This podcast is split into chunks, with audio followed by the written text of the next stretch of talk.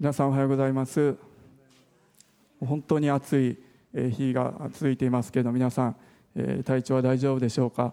私も毎日自転車で行き帰りしながらまたしょっちゅう子供と外で水遊びとかしてますともうだんだん黒焦げに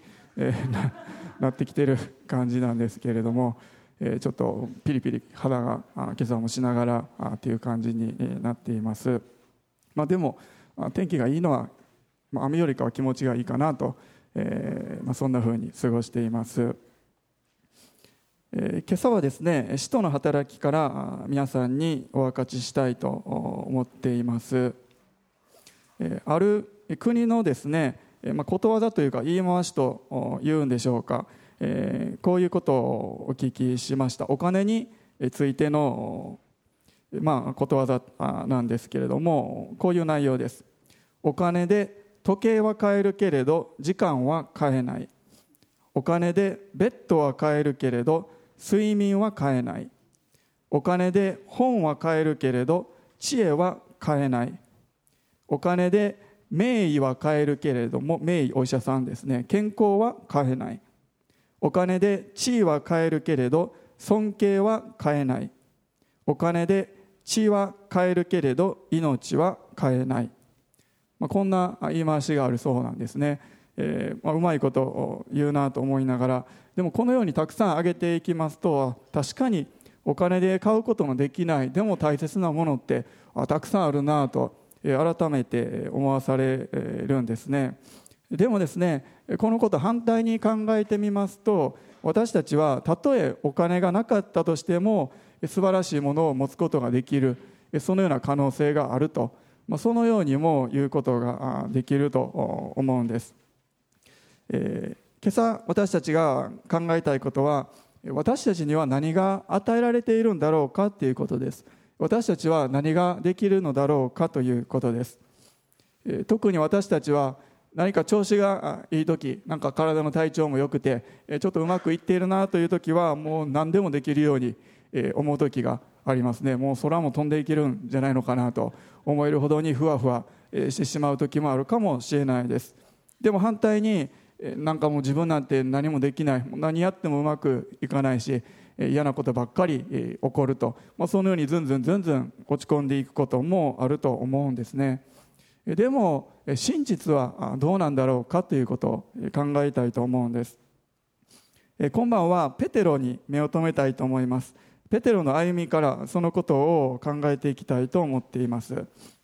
聖書を見てみますとイエス様の復活前の弟子たちの様子そして復活した後イエス様に出会ってさらに精霊が注がれたその後の弟子たちの様子がもうがらりと180度別人のように変えられていることがわかるんです。ペテロもそうでした。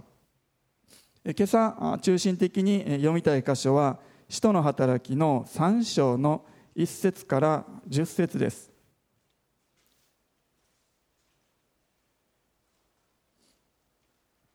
使徒の働きの3章の1節から10節をお読みします。ペテロとヨハネは午後3時の祈りの時間に宮に登っていた。すると生まれつき足の不自由な人が運ばれてきた。この人は宮に入る人たちから施しを求めるために毎日美しの門と呼ばれる宮の門に置いてもらっていた。彼はペテロとヨハネが宮に入ろうとするのを見て施しを求めた。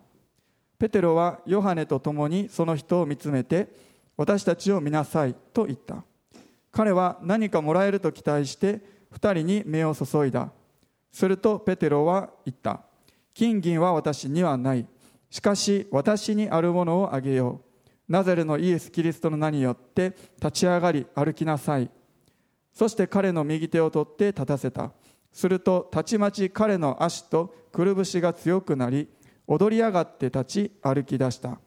そして歩いたり飛び跳ねたりしながら神を賛美しつつ二人と一緒に宮に入っていった。人々は皆彼が歩きながら神を賛美しているのを見た。そしてそれが宮の美しの門のところで施しを求めて座っていた人だと分かると彼の身に起こったことにものを言えないほど驚いた。有名な話ですけれどもその当時ユダヤ人は一日に何回かですね決まった時間に祈りの時間を持っていたようなんです。午後3時もそのうちの一つだったようなんです。そしてその祈りの時間になるとある人々はしばしば宮にやってきてそこで祈るということをユダヤ人の方々はしていたようなんです。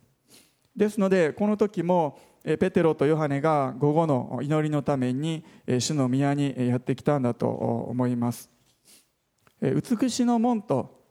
いうのはかなり賑やかな場所だったようなんです。もう毎日何千人何万人という人がそこを行きか行き来するようなそのような場所でした。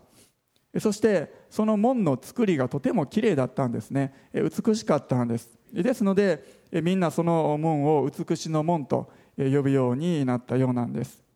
その場所でペテロとヨハネはある一人の人に出会いました。その人は生まれつき足が不自由だったんです。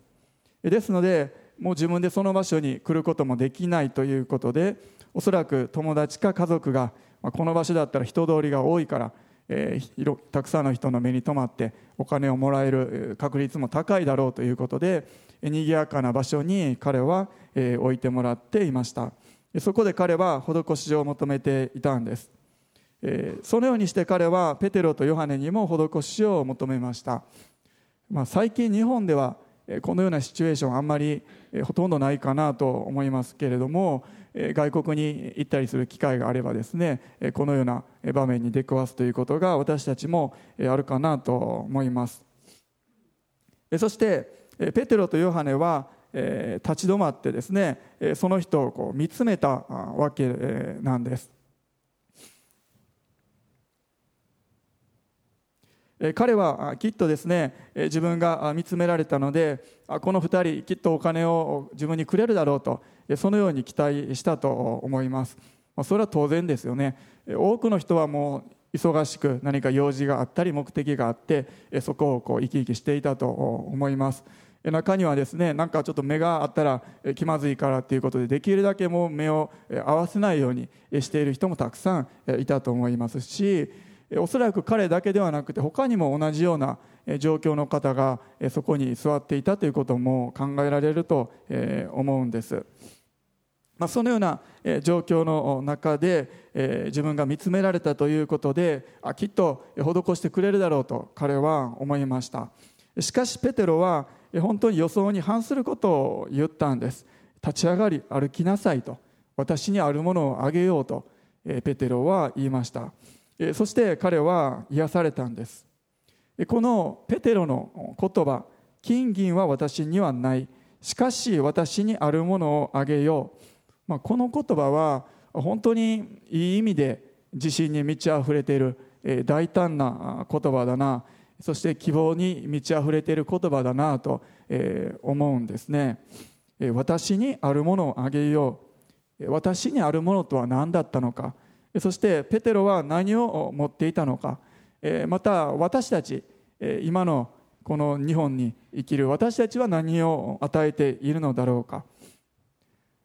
ペテロもですね彼の歩みを見てみると以前はこのような大胆なことを言えるような人ではなかったんですね。今朝はペテロが経験した3つのステップというか3つの3段階ですね。それを見ながらですねそしてそれは私たちが通る3つの段階でもあると思うんです。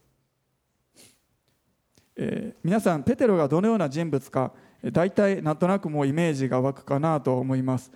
彼は勢いがあってそして行動的で深く考えてから何かするよりもむしろもう先に言葉がポロッと出てきてしまうようなえもう体も口もなんか一緒に一気に動いてしまうようなえタイプの人だったようなんですね。イエス様に従っていく中で何回か失敗もしました。イエス様が十字架にかかられる直前最後の晩餐の後にイエス様と弟子たちがオリーブ山に行くんですけれどもその時の場面を少し読んでみたいと思います。マルコの福音書の14章の27節から31節です。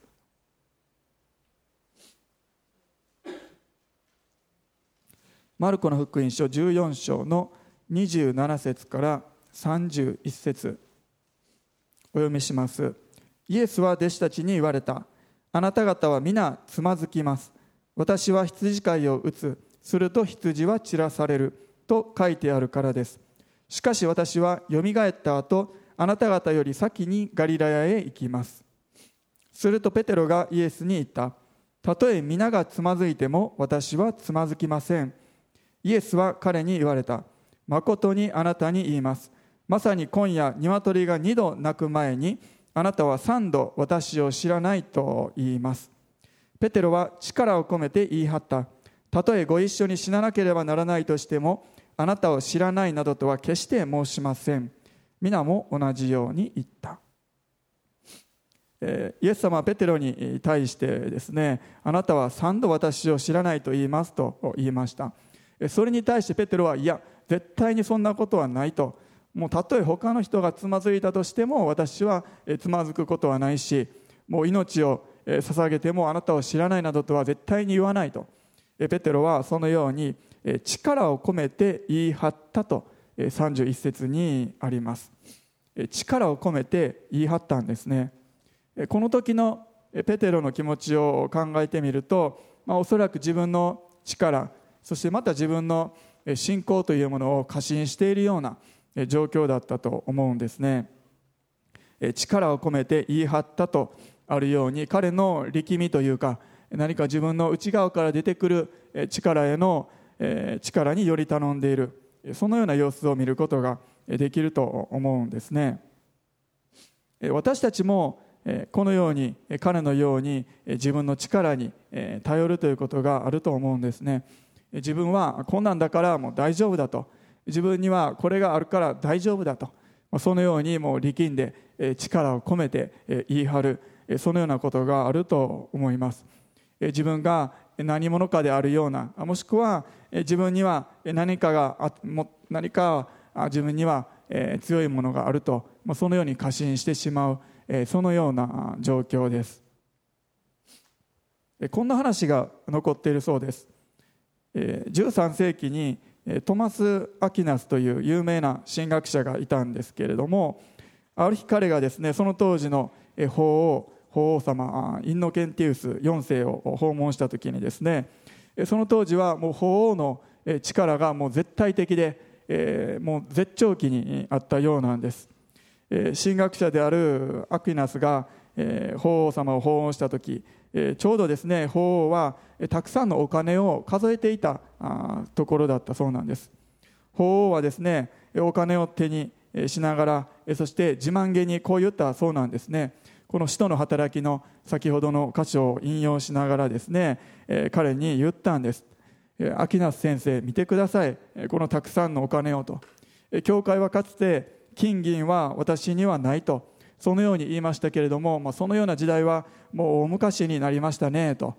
法皇様は言ったそうなんですね。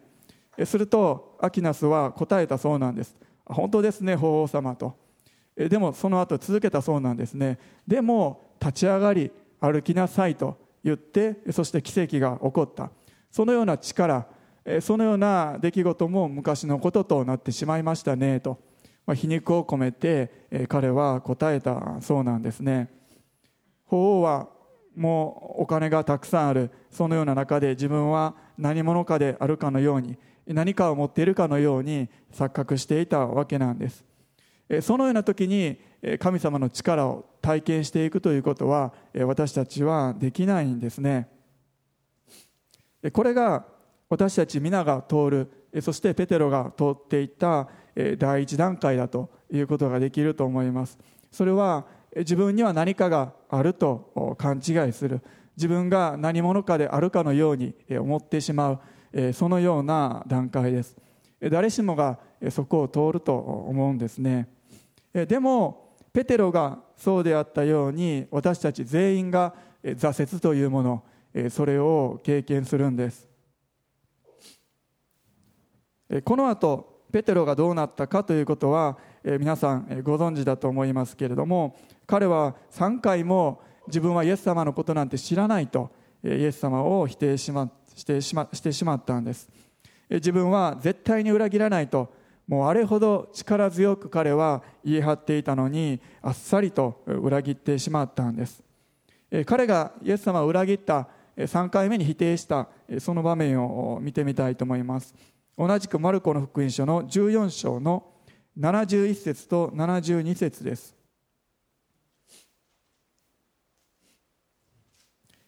マルコの福音書14章の71節と72節。するとペテロは嘘なら呪われてもよいと誓い始め私はあなた方が話しているその人を知らないと言った。するとすぐに鶏がもう一度鳴いた。ペテロは鶏が二度鳴く前にあなたは三度私を知らないと言います。とイエスが自分に話されたことを思い出した。そして彼は泣き崩れた。彼は泣き崩れたとあります。この時の彼の気持ちはどうだったでしょうか？自分が持っていると思っていた信仰そんなもの実はもうゼロに等しいというか自分の力のなさそれを彼は思い知ったわけなんです。彼が泣き崩れた時に彼の内側に自分が持っていると思っていた確かなもの。それも一緒にもうガラガラガラと音を立てて崩れていったんだと思います。もう儚く崩れ去ってしまったんです。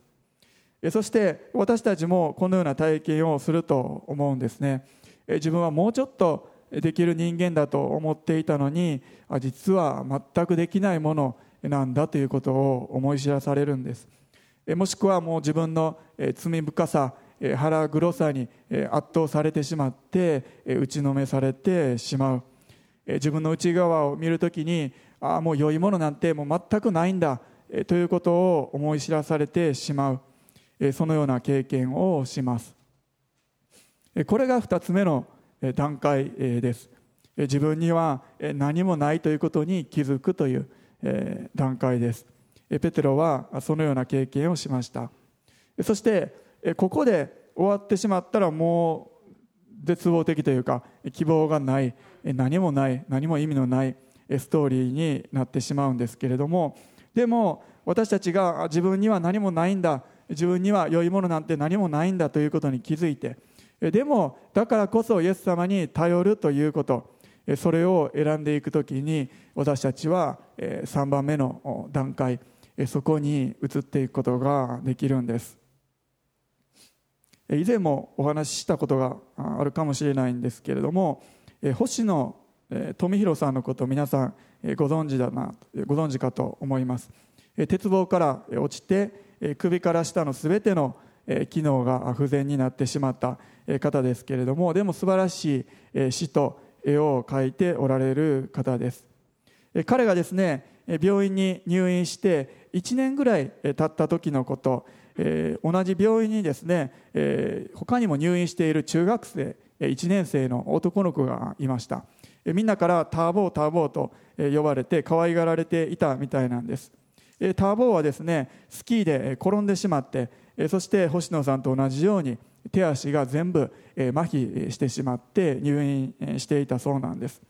で星野さんはもう可愛い可愛いまだ中学1年生の男の子がもうこんな目に遭ってしまってもうかわいそうに思いながら心からですね回復を願っていたそうなんです。まだ、イエス様のことを信じてはいなかったみたいなんですけれどもでも、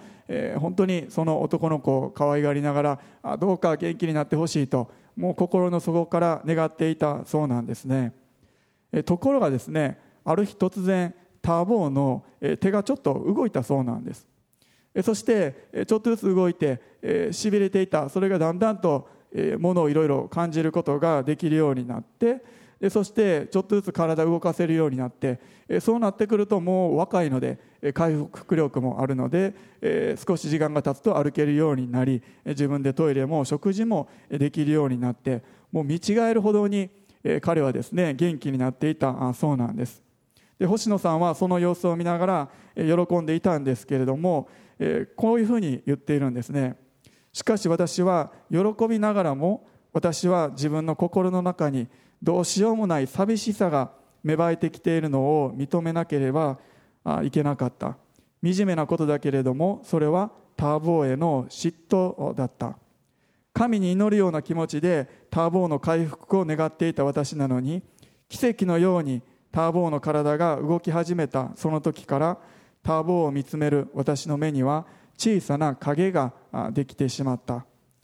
喜べターボーの回復を一点の曇りもなく喜べ、えー、私はそれほど耳っちい男ではないはずだ。私は叫ぶように自分に言い聞かせた。私は悲しい心を持って生まれてしまったものだなと思った。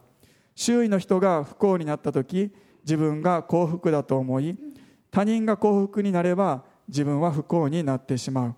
自分は少しも変わらないのに幸福になったり不幸になったりしてしまう。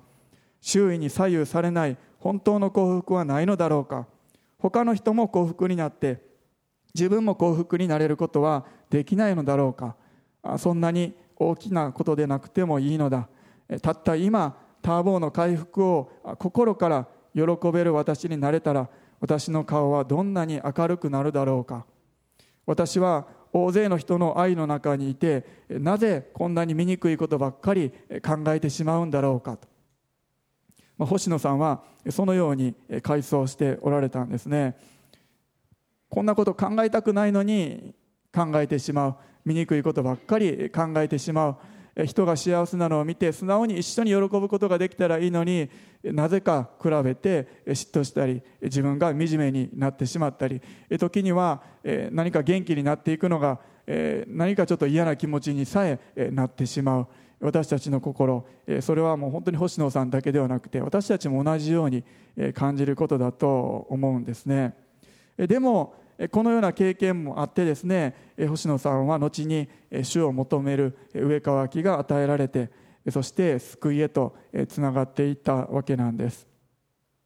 私たちも自分の罪深さに本当に圧倒されて押しつぶされそうになってしまう時があります。そしてまた自分には本当に何もないあもっといい人間だと思っていたのにあこんなにも悪いやつだったんだと自分を見ながら本当に落ち込んでしまうことがあるんですね。でもその中にあって私たちがイエス様により頼んでイエス様のもとに近づいていくのであれば私たちはそこから抜け出して次の段階へと進んでいくことができるんです。イエス様は心の貧しい者は幸いです。天の御国はその人たちのものだからですとマタイの福音書で言っています。自分の心の貧しさ罪深さそれに気づく者だけしか天の御国すなわち神様のご支配豊かな支配というものを私たちの心に受け入れることができないんです。これが第2段階目です。自分の弱さ無力罪深さ貧しさそれに気づかされるということです。ペテロはですねたとえご一緒に死ななければならないとしてもあなたを知らないなどとは決して申しませんと力を込めて言い張りました。でもイエス様を裏切りました。ペテロだけではないんですね。他にも横にいた弟子たちも同じようなことを言っていたんです。またペテロだけがイエス様から離れたんじゃなくて誰もですねもうイエス様と最後まで一緒についていってもう私も一緒に十字架につけてくださいと言って十字架につけてもらった弟子は誰もいなかったんです。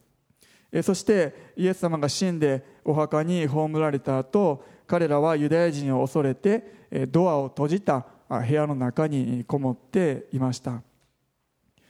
そのような弟子たちが帰られた。もう180度変えられたのはいつだったのか。それは彼らが復活したイエス様に出会ったことを通してでした。特にペテロは復活されたイエス様に出会って個人的な励ましも受けました。そして弟子たちが実際的な力を受けたのはそれから約50日後ペンテコステの日に精霊が注がれた時でした。その日以来弟子たちは力強く大胆にイエス様のことを証しするものへとなったんです。そのようなペンテコステがあってその流れの中で今朝一番最初に読みました使徒の働き3章の場面になります。金銀は私にはない。しかし私にあるものをあげようと。ペテロはそのように変えられていったんです。この、えここのペテロを見るときにですねあもう以前のペテロとは全然違うなと思うんです。以前は自分の力勢いそして自分の信仰で何とかしようとしていたんですね。力を込めて言い張っていた。その時のペテロとは違います。またもう泣き崩れてしまって打ちのめされてしまった絶望的なそのようなペテロとも違うんですね。私たちが復活した主に出会ってそして聖霊様に満たされていく時に本当に本来あるべき自分の姿というものに出会うと思います。それはイエス様にある自分というもの。そしてまた神様が目的を持って私たちを作られた私たち私というものに出会っていくんです。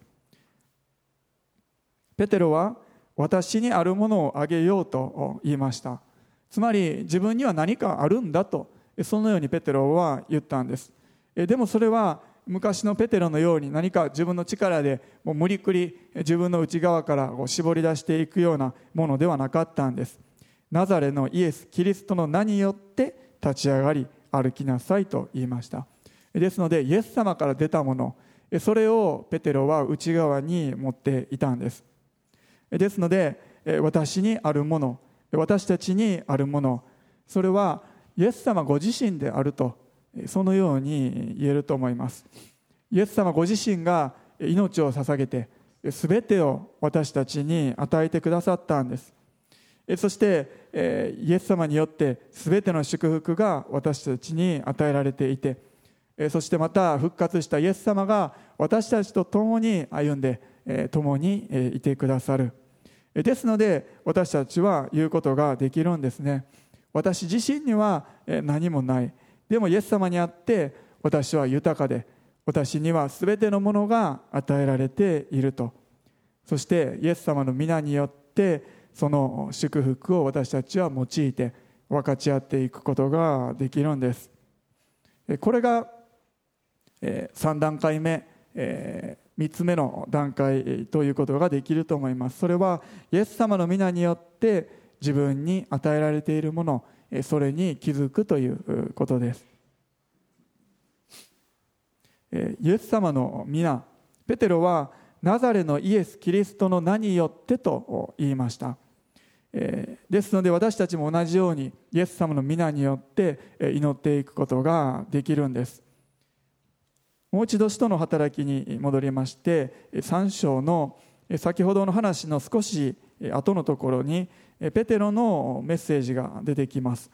使徒の働き3章の16節。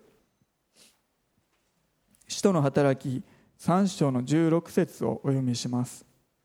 このイエスの名がその名を信じる信仰のゆえにあなた方が今見て知っているこの人を強くしました。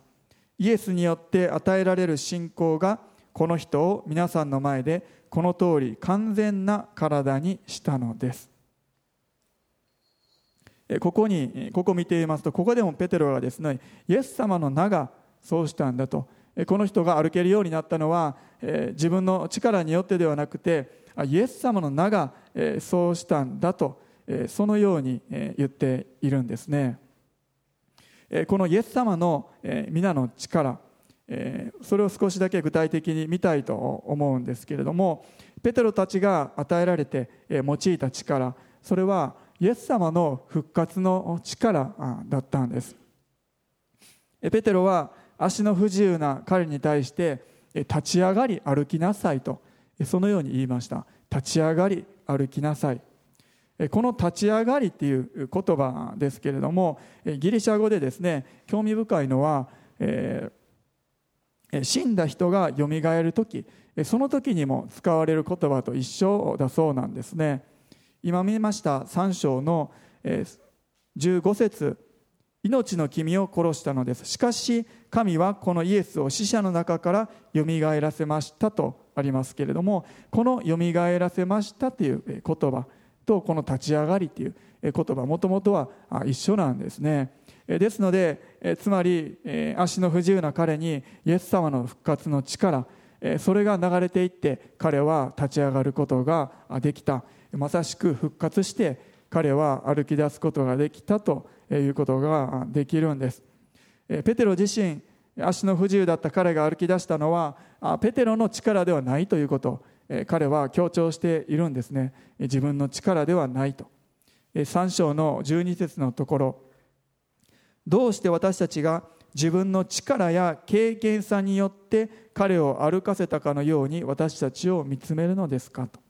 そうじゃないと。自分の力とか経験さ何か熱心さ信仰熱心さそうではなくてイエス様の復活の力イエス様の皆がこの男性に働いたんだと彼は言っています。このように見るとペテロかつていや自分は絶対につまずかないイエス様を裏切ることなんてしないと力を込めて言い張っていた。もうその時のペテロとはもう全然変わっているなということが分かるんです。自分の力や内側から絞り出してくるそのようなものではなくて本当にイエス様の皆そしてイエス様の復活の力を彼は用いていたんです。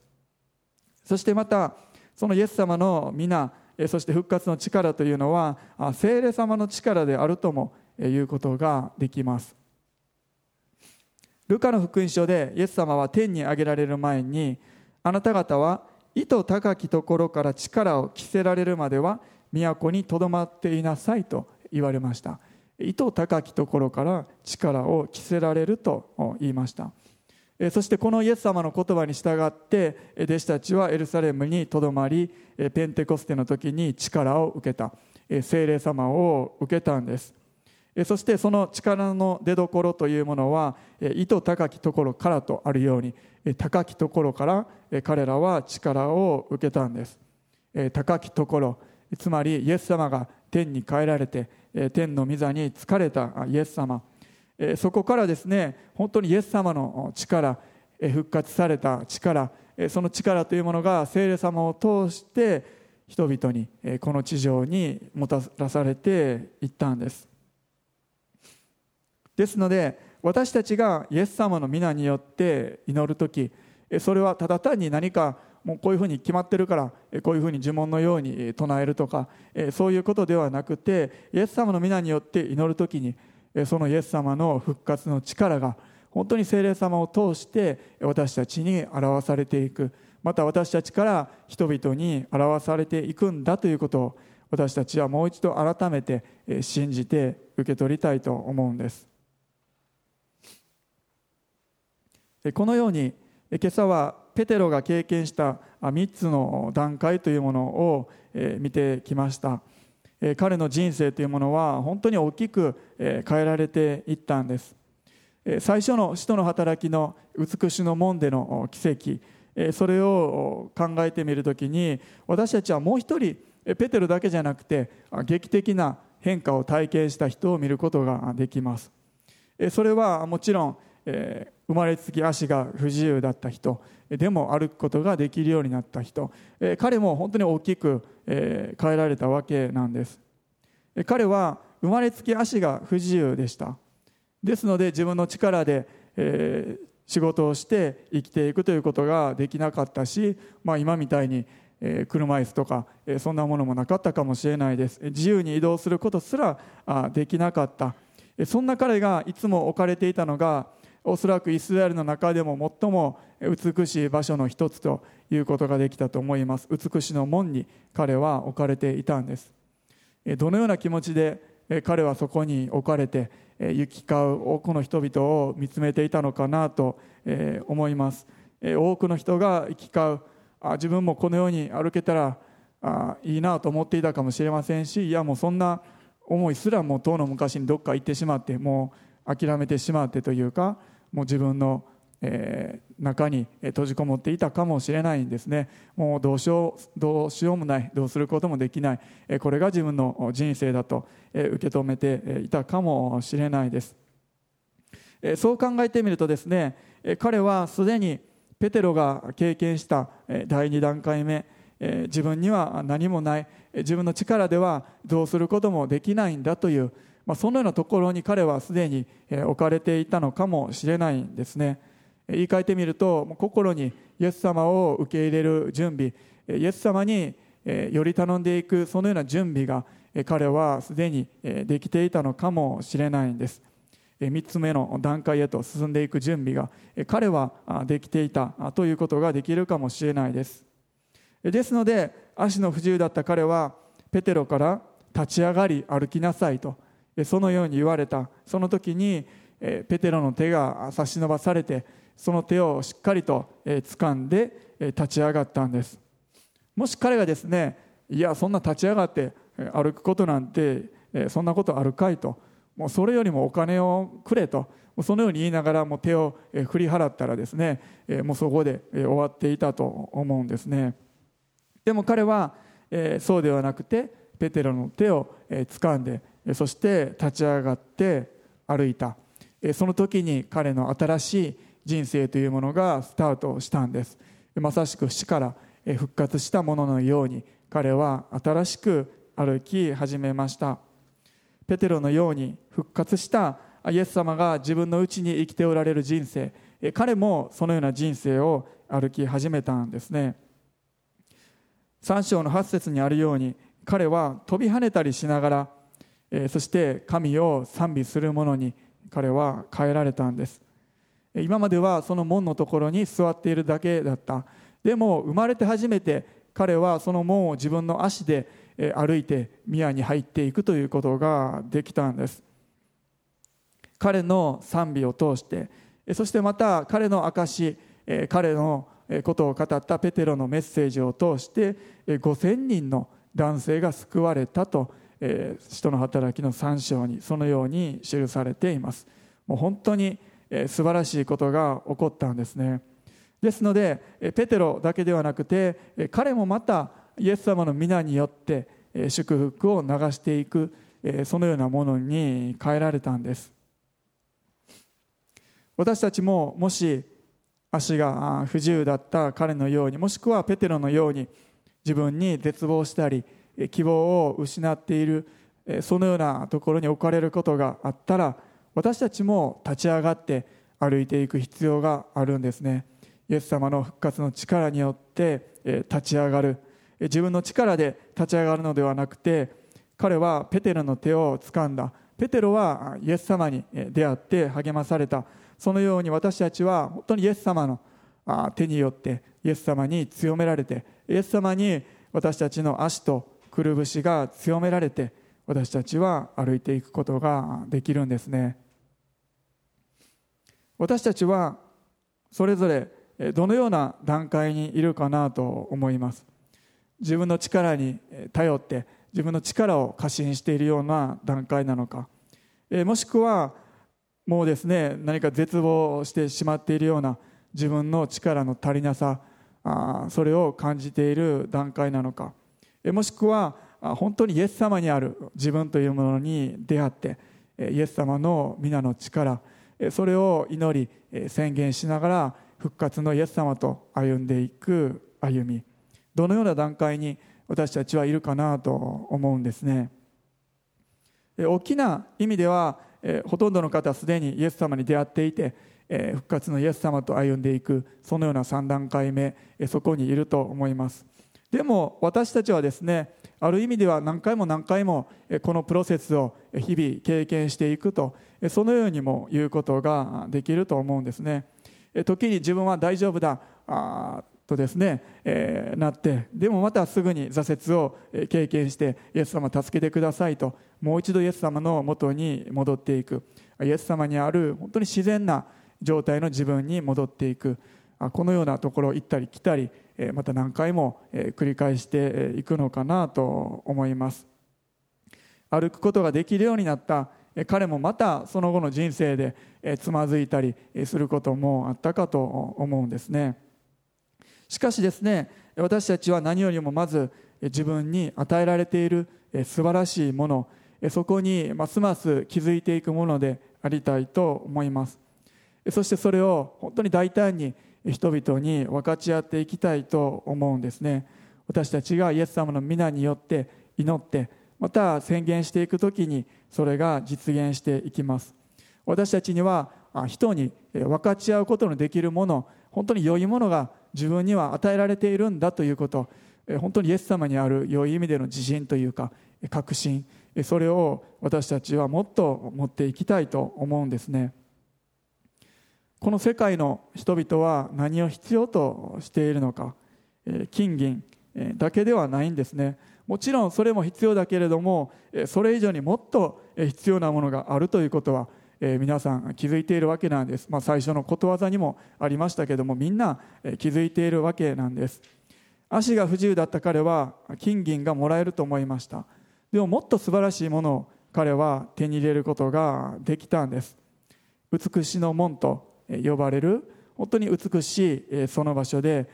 本当の意味で美しいものが与えられたんですね。それは単純に彼が歩けるようになったというそれだけではなくて美しい足ですね。良い知らせを伝える美しい足を彼は与えられました。ローマ書になんと美しいことか良い知らせを伝える人たちの足はとそのようにあります。彼に福音をもたらせた癒しをもたらしたペテロたちペテロとヨハネの足。本当にその足は美しい足だなと思います。そしてまた動かなかった彼の足が強められてそして神を賛美して踊り飛び跳ねながら人々に証ししていくそのような本当の意味での美しい足に彼は変えられたんです。歩きながら彼は神を賛美しました。私たちは全ての人が必要としているものをすでに与えられているんですね。それは永遠の命でありまた平安であり喜びでありイエス様ご自身です。このように本当に暗い停滞感があるようなオリンピックは始まったけどなんかそんなにいまいち盛り上がりきられへんようなですねこのような時代にあって私たちは本当に素晴らしいものがすでに私たちのうちに与えられているんだということを私たちは受け取って感謝していきたいと思います。そして神様を褒めたたえてその祝福を分かち合っていくそのような美しい足が私たちにも与えられている。私たちもペテロのように言っていきたいと思うんですね。私にあるものをあげようとそのように大胆に主にある素晴らしいものを共に分かち合っていきたいと思います。ではお祈りします。皆さんお立ち上がりください。それぞれに祈っていきたいと思います。本当に私たちがすでに与えられている素晴らしいものをまず主に感謝していきたいと思うんです。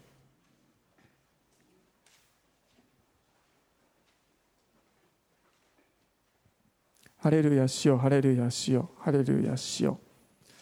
今朝も主が御言葉を通してお一人お一人に語ってくださり励ましを与えてくださったと信じます。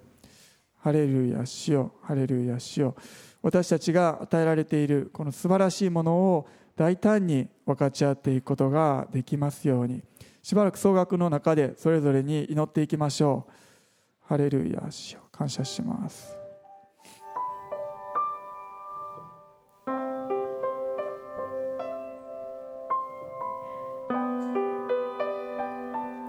私には何もない。本当に自分の力は弱い。時に私たちはそこを通ります。そしてそれは事実です。でも主にあって本当に素晴らしいものが与えられている。主にある自分というものが与えられている。私たちはそこに立ちたいと思います。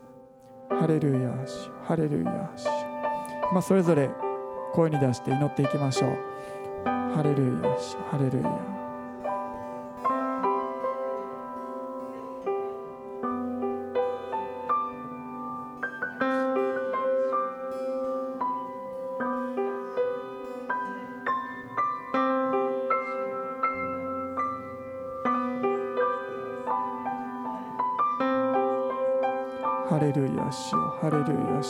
ス様あなたがお一人お一人に触れてください。聖霊様の力によって満たしてくださって新しい復活の力によって今週も歩いていくことができますように。またイエス様の皆によって祈るべきことを祈りその祝福を多くの人に流していくことができますように。ハレルヤお一人お一人の家庭を変えてください。また職場を変えてくださりそれぞれのところであなたの命を経験していくことができますように。ハレルヤ主ハレルヤ主ハレルヤ今聖霊様で満たしてくださり新しい力を与えてください。弱っている心を励ましまた落ち込んでいる自分の殻に閉じこもっているそこから立ち上がって歩いていくことができますように。新しい命にある歩みをしていくことができますように。主をどうか触れてください。またポッドキャストや中継を通してこの礼拝に参加しておられるメッセージを聞いておられるお一人お一人にも主が触れてください。あなたの福音が日本中に広がっていることを心からありがとうございます。ハレルヤ主ハレルヤ主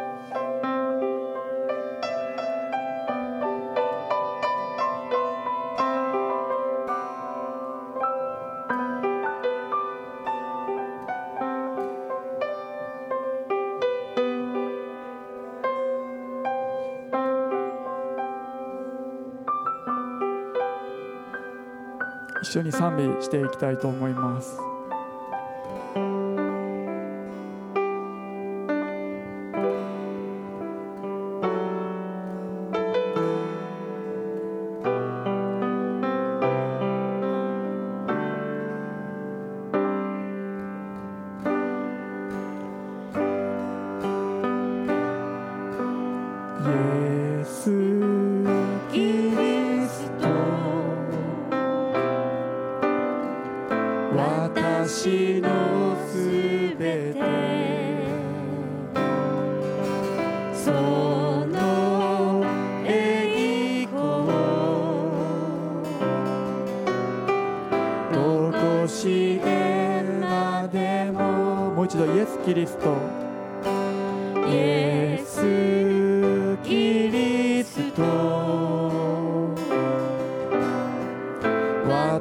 私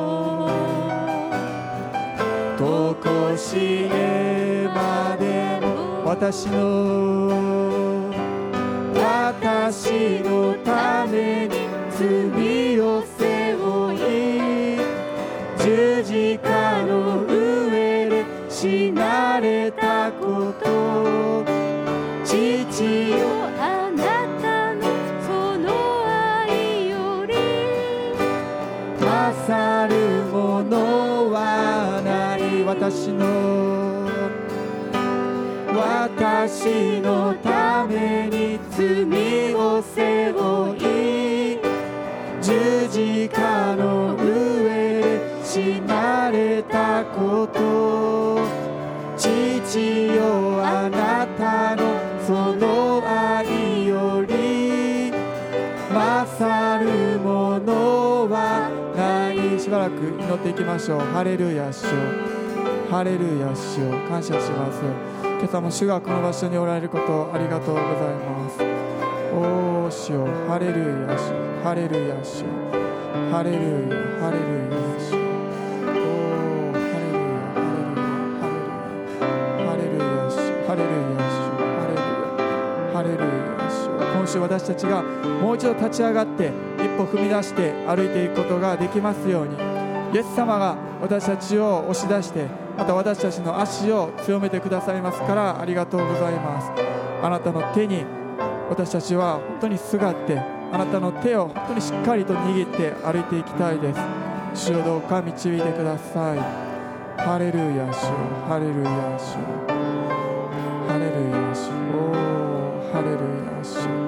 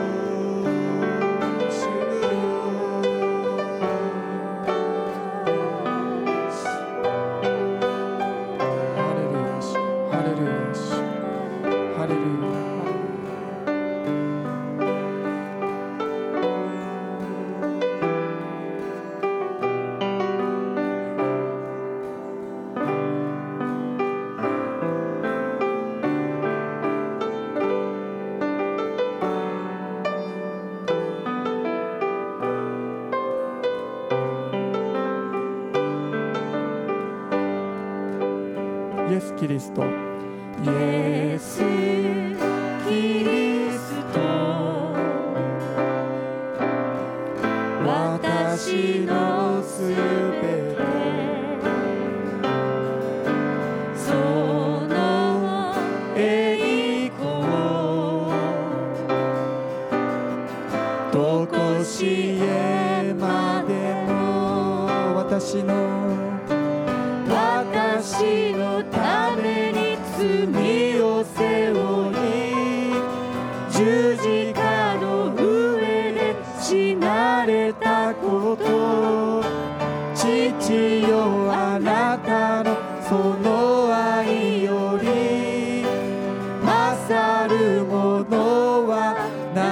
私の。私のために罪を背負い。十字架の上で死なれたこと。父よあなたのその愛より。あさるも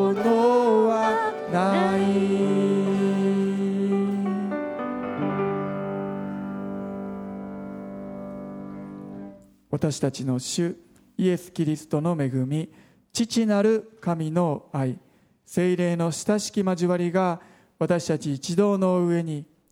今よりのち常しえまでも豊かにありますように。アメン。